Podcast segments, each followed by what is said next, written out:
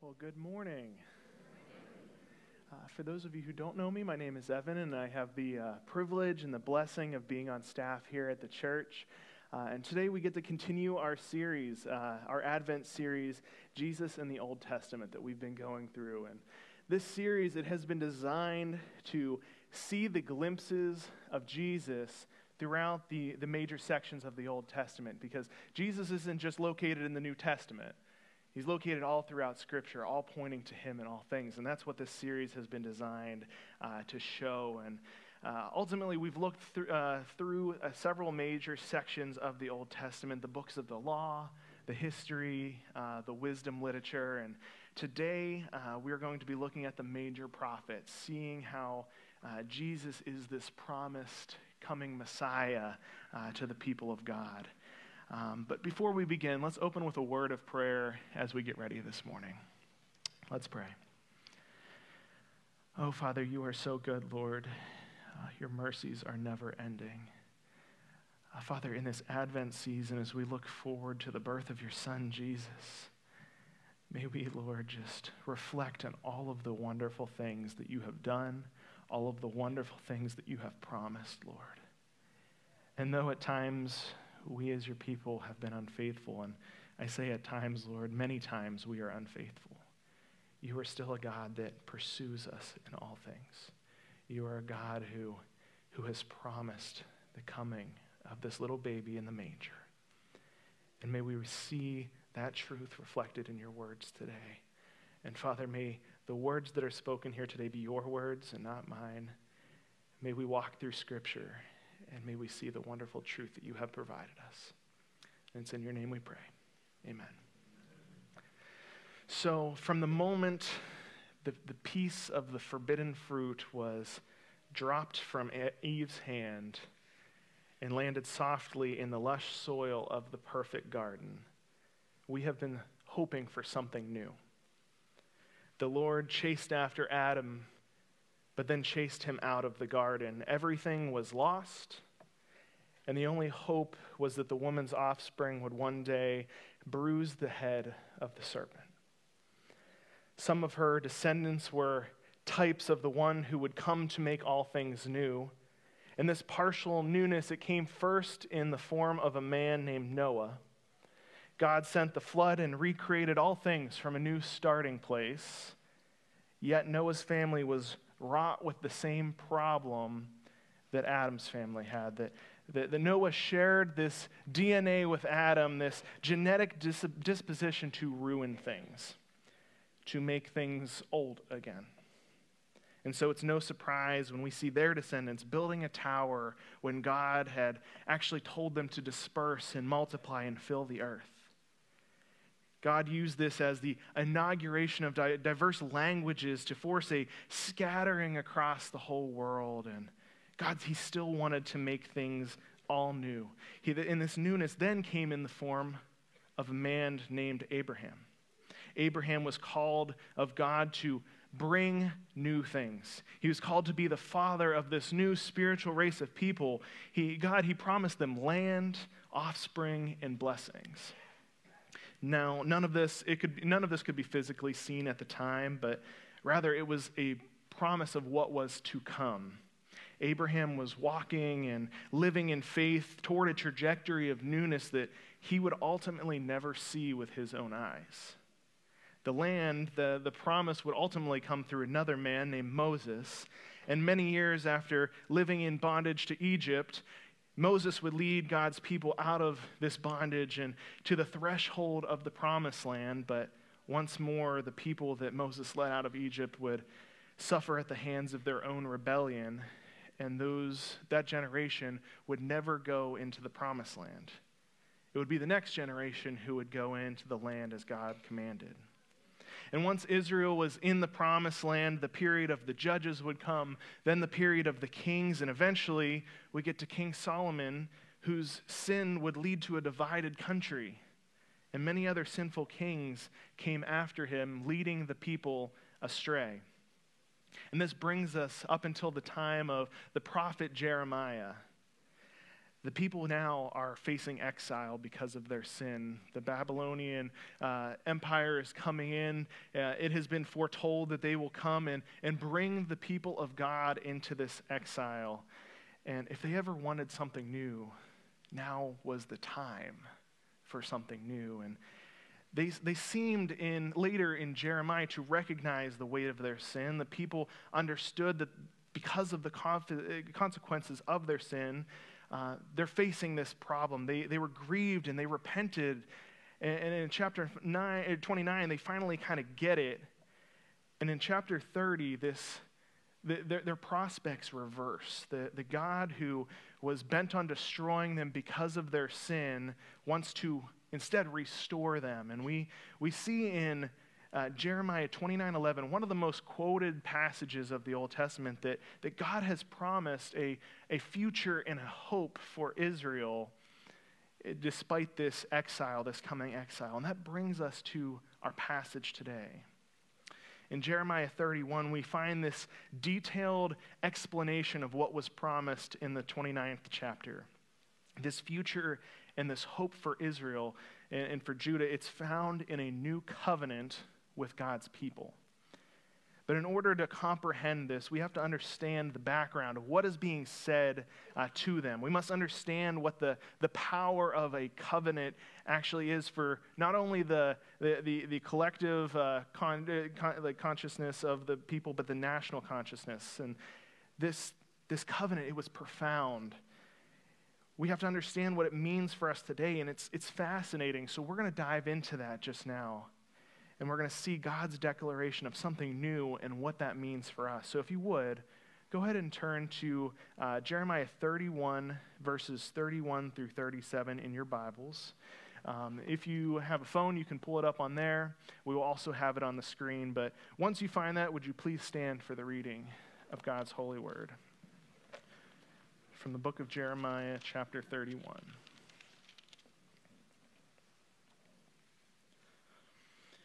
This is the word of the Lord.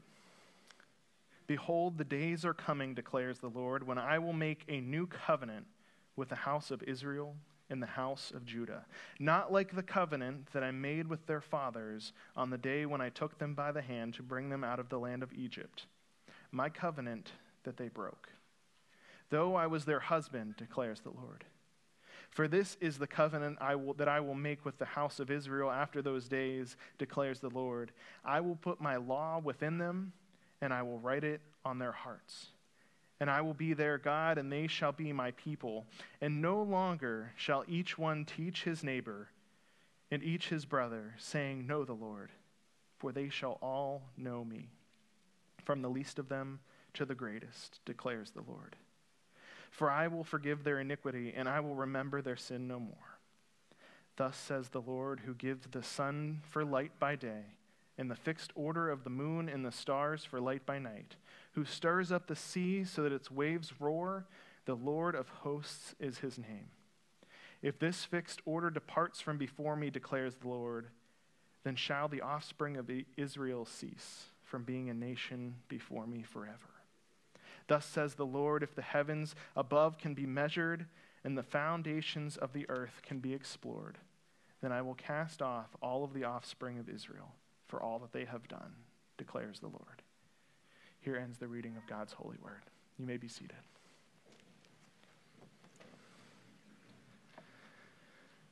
The book of Jeremiah, it can be summed up as the message of God's justice and the message of God's grace. Jeremiah, he's a prophet whose ministry occurred during the reign of, the, of Judah's last four kings. In the book of Jeremiah, it's this collection of all of the sermons and poems and prophecies of Jeremiah for not only Judah and Israel, but also the nations that surround. And Jeremiah's message is focused on uh, God's judgment for this covenant infidelity that the people have and, and these worldwide sins that are occurring. But he also emphasized God's determination to restore his people to himself through the establishing of this new covenant. And that's where we find ourselves this morning. This, this well known passage, it's this summary of Jeremiah's message of justice and hope and grace. And, and it's this proclamation of the new covenant. But in order to understand the significance of what is being discussed, let's, let's just take a moment to discuss what a covenant actually is. Uh, and I think David Atkinson, he, he explains covenant the best. He says, covenant is meant, um, by covenant, is meant an agreement between two parties based on a promise, which includes these four elements. Number one, an undertaking of committed faithfulness made by one party to the other. Second, the acceptance of that undertaking by the other party. Third, public knowledge of such an undertaking and its, and its acceptance. And fourth, the growth of a personal relationship based on and expressive of such a commitment. That's what a covenant is. And it's, it's, it's, it's extremely difficult to express how powerful this idea of covenant was to the people of God. You know, we see promises being made all through uh, out Scripture, all the way back to Adam and Eve. Uh, God's way of communicating us with us. You know, God promised that if they, if Adam and Eve would eat, were to eat of the fruit, that they would experience death, and they when they sinned. God promised that there would be a hint of blessing even amidst the curses of eating that apple. When Noah landed on the ground, God promised that he would never flood the earth in that way again. Yet, this idea of covenant is beyond all of that. It's, it's crystallized in this idea when God first appeared, or, or God appeared to Abraham in Genesis 12. This is what the Lord said to Abraham Go from your country and your kindred and your father's house uh, to the land that I will show you, and I will make you a great nation, and I will bless you and make your name great so that you will be a blessing. I will bless those who bless you, and him who dishonors you I will curse, and in you all the families of the earth shall be blessed. God, he, he, he promises these, these three elements covenant uh, of the covenant land, offspring, and blessing. And, and later in Genesis 15, we, we see how this covenant is made explicit. It's, on that day, the Lord made a covenant with Abraham, saying, To your offspring I give this land from the river of Egypt to the great river, the river Euphrates. Abraham, he receives the covenant. And the covenant was later renewed at Mount Sinai with Moses and, and the law, and later it's uh, affirmed through David with the Davidic covenant.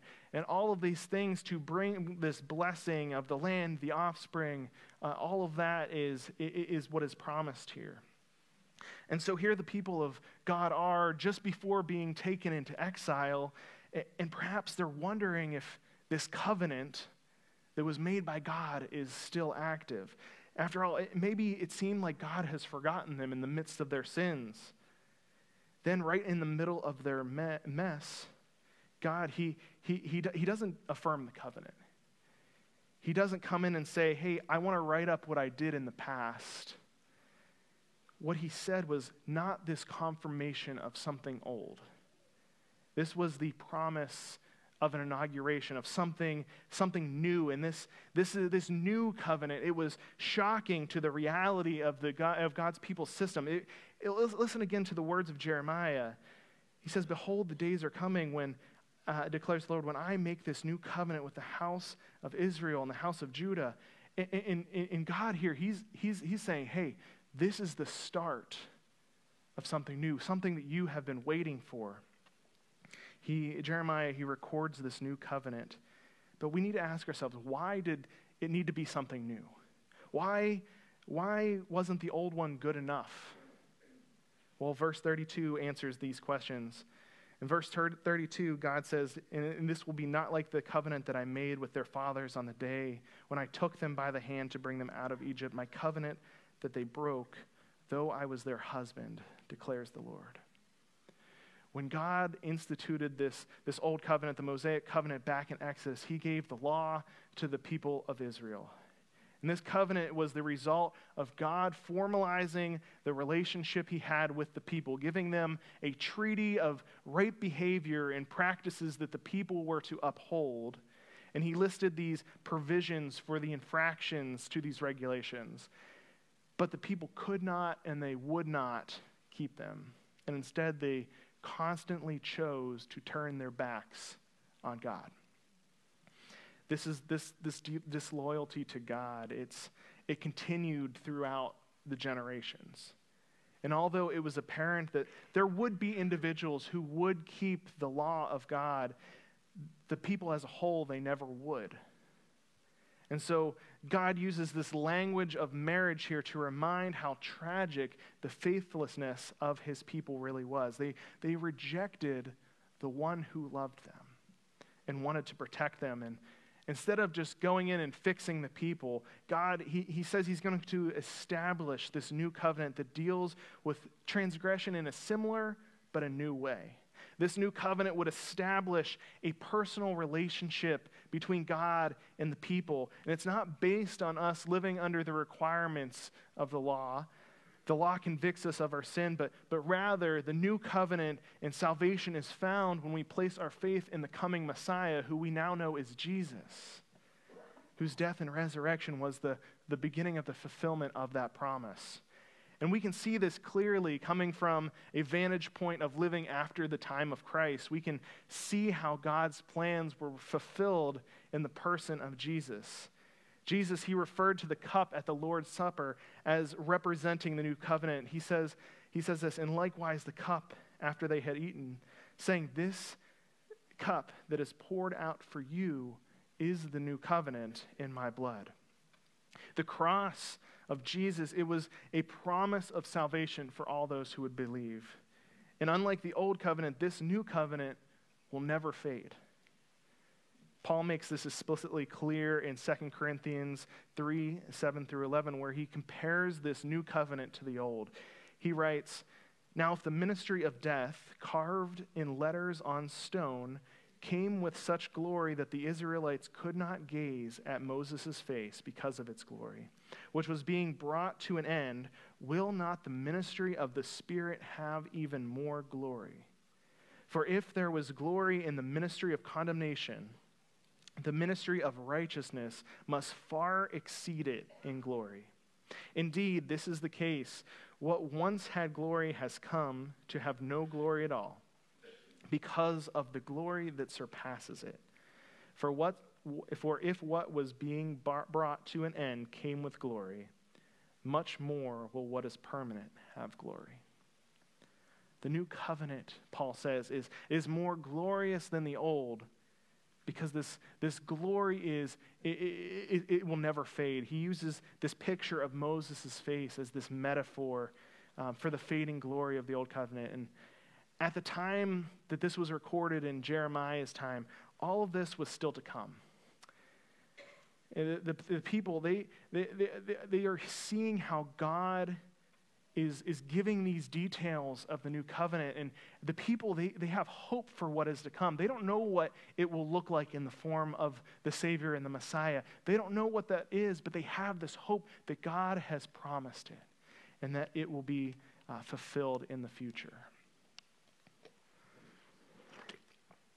When I was in uh, college, I knew a guy named Tim. I was an RA, and I had a bunch of students that, that lived under, under, under me in my dorm. And there was this guy named Tim. He loved board games. Uh, absolutely loved board games. We'd play board games uh, almost every week. We'd have a board game night, and he was a business major, and his favorite game of all was Monopoly. I don't know anybody whose favorite game is Monopoly besides Tim, because it frustrates me. But if you aren't familiar with the game Monopoly, the understanding, a general understanding of the game is you want to try to buy up all of the properties on the board, and you want to try to make the other players go bankrupt. Um, and one of the best cards to have is like that get out of jail free card. Now, like I said, Tim, he loved the game Monopoly. And he loved it to the point where he printed out a bunch of these get out of jail free cards and he put a bunch of them in his wallet. And he would always joke around saying, You know, if I ever got pulled over, I'm going to whip one of these out and I will be saved from a ticket. However, we know that when we play the real game of life, that card doesn't quite work like that. And one night, Tim found that out firsthand. Tim was driving and he performed a rolling stop at a stop sign and proceeded to be pulled over.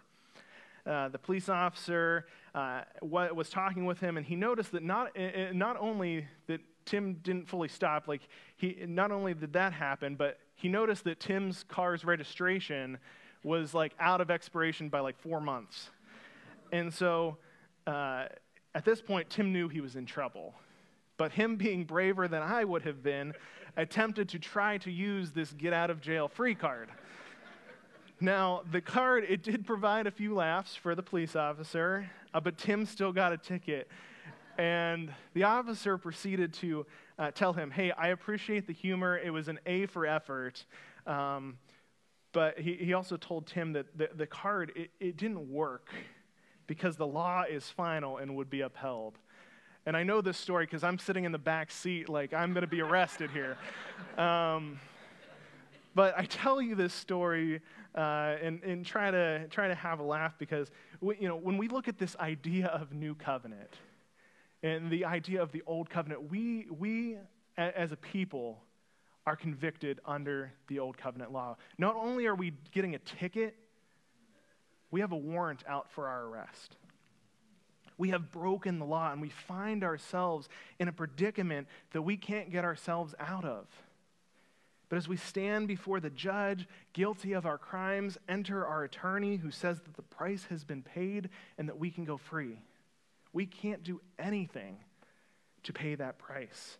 But through the promise of this new covenant that, that, that, God is giving out there, those who would believe in the Savior would be counted as righteous. Not because we are righteous, but because our Savior, Jesus, is. And isn't that a relief that we don't have to try to uh, trick God with some, some cards, some get out of free, jail free cards? Isn't it such a blessing that, that, that we receive more than a, hey, you get an A for effort when we stumble and when we fail? God is so good that he provides this promise that, that we can come before him. The, the writer of he, Hebrews declares, Let us then with confidence draw near to the throne of grace that we may receive mercy and find grace in, in, to help in the time of need.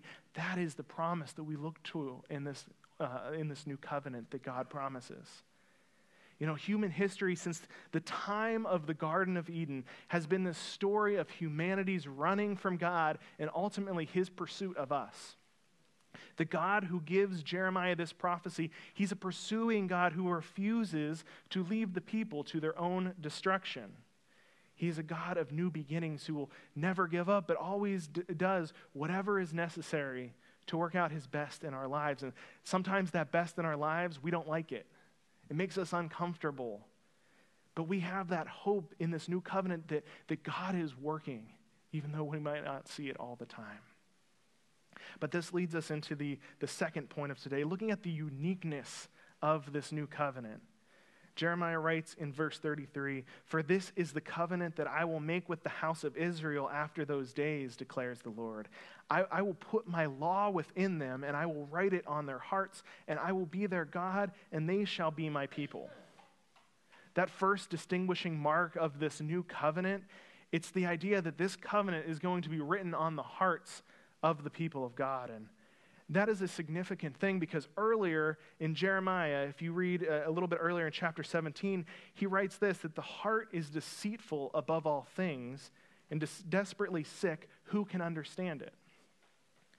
Why then is God going to write the law onto the hearts of his people when, when our hearts are so wicked? The prophet Ezekiel, he answers this when he says, And I will give you a new heart. This is the Lord. I will give you a new heart, and a new spirit I will put within you. And I will remove the heart of stone from your flesh and give you a heart of flesh. When God uh, writes this, this new covenant on the hearts of the people, it's this sign that the people have been radically changed. Those under the new covenant, they're going to obey God not out of duty or of fear but out of a God given desire and ability to do so. It's all from God. Walter uh, uh, Brueggemann says obeying will be as normal and as readily accepted as breathing and eating. All inclination to resist, to refuse, or disobey will have evaporated. And so, with this being said, having the law, uh, this, this, this law written on one's heart, it's not so much a matter of immediate knowledge, but rather it's this transformed attitude and this transformed behaviors, as well as a, a deep knowledge of the Lord and a personal relationship with Him. That is the result of this covenant faith. That is the hope that we have to look forward to. And that's the, that's the goal of all the previous covenants as well. God's people are able to dwell with God once more. And we also see a second distinction here in verse 34 when, when Jeremiah writes, And no longer shall each one teach his neighbor and each his brother, saying, Know the Lord for they shall all know me, from the least of them to the greatest, declares the Lord. For I will forgive their iniquity, and I will remember their sins, sins no more. Now, when we first read those words and hear those words, it might seem as if God is saying, oh, there no longer needs to be teachers under this new covenant. That's not the case. As throughout Scripture, we have seen that the gift of teaching, it's highly necessary.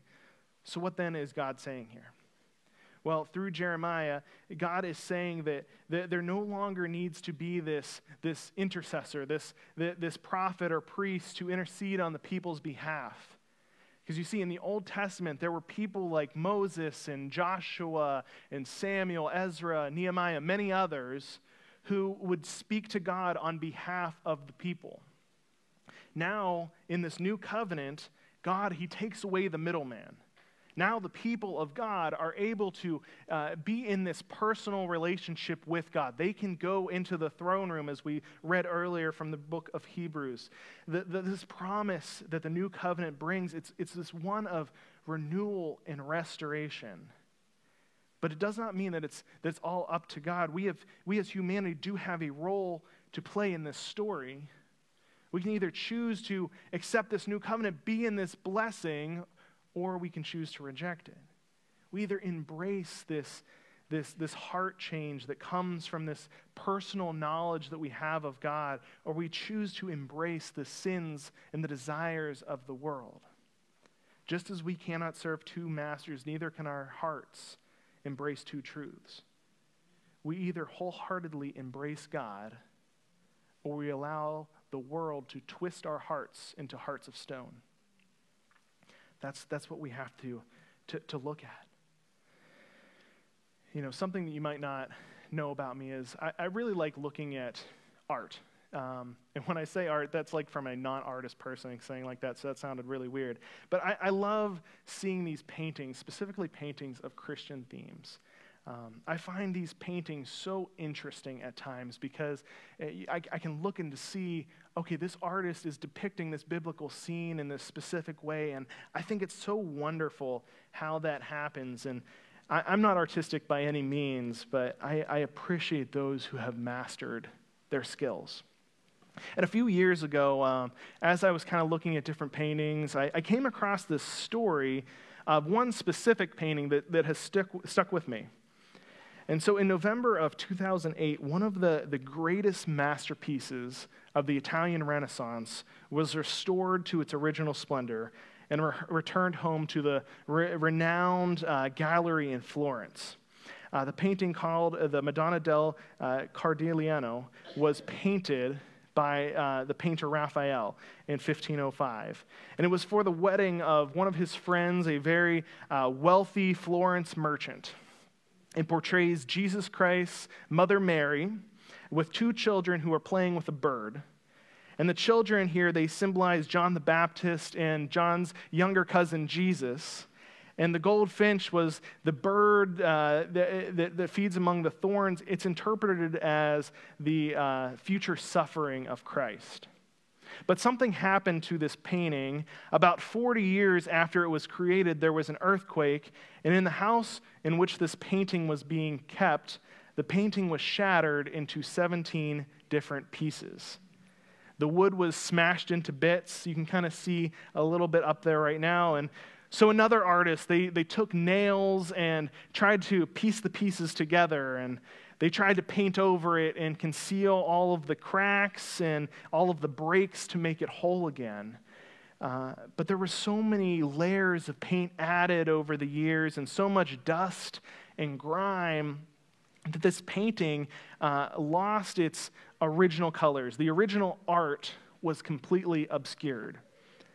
Now, a few years later, here in the modern day, um, there was a contemporary restoration project that sought to fix the shattered areas, removing the layers of paint uh, and dirt to get the colors back. It was a team effort. It took 50 people over 10 years of working on this painting, uh, but the end result is stunning. And, and, and Richard will put that up. Yeah. The cracks, they're completely gone. Centuries of this brown film and this grime, they're, they're gone. The, the, the dulling veneers and the patches have been stripped away, and this, this finished product glows with all of the deep colors, the, the reds and blues and golds of all of the original art. It's, it's, it's, it's amazing how they were able to do this, and given how badly uh, it was damaged, this restoration of Raphael's painting is arguably even more amazing than the original painting itself. Where the original was splendid, the, the miracle of the resp- restoration, it, it compounds this beauty. And so, knowing the, the drama of the story, you can only gawk at the, the wonder of what was able to be restored here. And I tell you this story because uh, in our passage today, we, we see the promise of a far greater masterpiece of restoration. The one where the, the one, the one, the one that the Lord wants to do in your life and in mine. You know, tragically, the beautiful design of the God who created this has been marred by sin. Layers of dirt and grime have been collected in our lives. Maybe we have felt them or sensed them in our lives. We thought we can maybe paint over the damage, but it didn't work. Maybe we put patches over to, to, to cover up the cracks, and the veneers that we applied just made things worse. Maybe we've experienced earthquakes that have shattered us in our own lives. But the good news of the gospel is that Jesus has the power to restore us, to make all things new. Through this new covenant that is promised, we as believers can be confident in the renewing work of God that He is doing in our lives. We can go from being broken and shattered to masterpieces who reflect uh, the Master that, that has created us. That's the hope that we have in God. That's the hope that we have through this new covenant. That's, that's so beautiful. And, and Jeremiah here, he, he concludes this section with this promise of the new covenant, with these two doxologies, because he wants us to know, wants God's people to know of the certainty of that promise. Jeremiah, he writes this, these, these poems, these doxologies, and he says this Thus says the Lord who gives the sun for light by day and the fixed order of the moon and the stars for light by night who stirs up the sea so that its waves roar. The Lord of hosts is his name. If this fixed order departs from me, declares the Lord, then shall the offspring of Israel cease from being a nation before me forever. Thus says the Lord If the heavens above can be measured and the foundations of the earth below can be explored, then I will cast off all the offspring of Israel for all that they have done, declares the Lord in this section, we see uh, a few things, but we see first two principles that show God's faithfulness. First, we see that God gives. God gives the sun, the moon, and the stars, and He fixes them in their proper place. But second, we see that God stirs up. God, He rules the sea and causes it to roar. And we see these references to the sun, moon, and stars, and we see order. And then we look to the, the reference to the, the sea, and well, we see disorder and surging chaos. But through this doxology, Jeremiah is writing about how God, he governs both the order and the disorder. The point of this is to, to show us that this cosmic arrangement, it's utterly reliable the creation of the sun and, and, and, the moon and the stars. That is what God has authored. And to cease, that is unimaginable, unthinkable. That, that won't happen. And in addition to that, the second doxology makes the same affirmation the, the heavens and the earth are, are never to be measured or explored, and, and thus Israel will never be rejected. This certainty, it's not with anything that, is, uh, that, that Israel could do. Israel can't do anything, but it's completely reliant on God. That is why we can have this great hope. The creator of all of these things, who spoke and it came into existence, the one who holds these things in place, that is who we can rely on. Because he is so powerful, so big, and, and, and so amazing that he will never break this covenant. You know, as I was studying this week, I, I came across an article in Christianity Today, and the author, Philip Yancey, he writes, he writes this. I remember my first visit to Old Faithful in Yellowstone National Park. Rings of Japanese and German tourists surrounded the geyser, and their video cameras trained like weapons on the famous hole in the ground. A large digital clock stood beside the spot, predicting 24 minutes until the next eruption. My wife and I uh, passed the countdown to the dining room of the Old Faithful Inn overlooking the geyser. And when the digital clock reached one minute, we, along with every other diner, left our seats and rushed to the, the, the, window to see this big wet event. And we noticed immediately, as if on signal, that a crew of busboys and waiters descended on the tables to refill glasses and take away dirty dishes. And then the geyser went off. We, as tourists, oohed and awed and clicked our camera, and a few spontaneously even applauded. But glancing back over my shoulders, I saw that not only a sing- not a single waiter or busboy, not even those who had finished their chores, looked over at the huge window. Old Faithful had grown entirely too familiar and had lost its power to impress. You know, in our lives, there are few things that we uh, take more for granted, we, we, we, we, that are more quickly take, taken for granted than God's faithfulness. But few things are more important. God's faithfulness, it deserves our untiring praise and our untiring worship. And the, these doxologies here in Jeremiah, they are here to show the utter faithfulness of God to uphold this new covenant so that the people of God may once more be able to dwell with Him. We should hold that in utter awe because that is the faithfulness of a God who loves us so much. And as we close this, this morning, I just want to remind us of this that we live in this, this time of the already but not yet. As we prepare to celebrate the birth of Jesus next week, we should be reminded that the new covenant blessings that Jeremiah are promising here, they can only be found in light of Jesus' birth. Without Christ, this promise won't be fulfilled. Without Christ, uh, the Jews, they would still be living under the condemnation of the law. And the majority of us who are Gentiles in this room, we would be living with no promise whatsoever. But God loved us so much that He made the promise first to the Jews and then later to the Gentiles so that those who would believe would be welcomed into the family of God. We live under this, this new covenant blessing, and we, we allow God to come into our hearts and transform us, not only our hearts, but our minds as well each day. And that's, that's the reality that we get to live under when we, when we see the blessings of this promise. Yet we still have to be reminded that we have not actually seen the ultimate fulfillment of this promise. That fulfillment will come with the second advent, when Jesus returns to make the world anew. That is the fulfillment that we have to look forward to. And so, in the meantime, let us be a people who actively seek to have the things of God written on our hearts. Let us be a people who not only have a head knowledge of God, but have a personal relationship with Him as well. Let us be a people who, who look to celebrate the birth of Jesus, not just during this season, the Advent season, but every single day, because He is the reason that we can have this hope and this salvation that is freely given to us. That is what we have to look forward to. That's what Jeremiah is discussing here. And that's such a beautiful thing. Let's pray.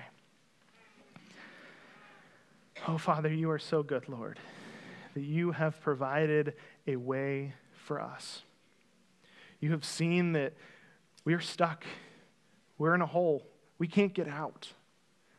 But God, you loved us so much that you have come and not just put a ladder down to get us out, you jumped in the hole and helped us get out of this hole, Lord. God, you are so faithful. May we remember the promises that you have given. May we remember that, that the things that you have written on our heart transform us into your children. God, you are so good. Your mercies are never ending. Be with us in this time as we, we, we are reminded of this new covenant, as we take the Lord's Supper that we can remember why this new covenant has been fulfilled, that Jesus came and gave his life for us, that he died a death that we deserve by being nailed to the cross for our transgressions, being nailed to the cross for our iniquities. But God, you loved us so much that you provided a way we, had, we did not deserve it. We did nothing to warrant it. But God, you did it anyways. And may we remember your faithfulness every single day. May we live in awe of your promise and your, your creation. God, you are so good. Jesus, you are so good. And Holy Spirit, change our lives each day. Be with us now. And it's in your name we pray. Amen.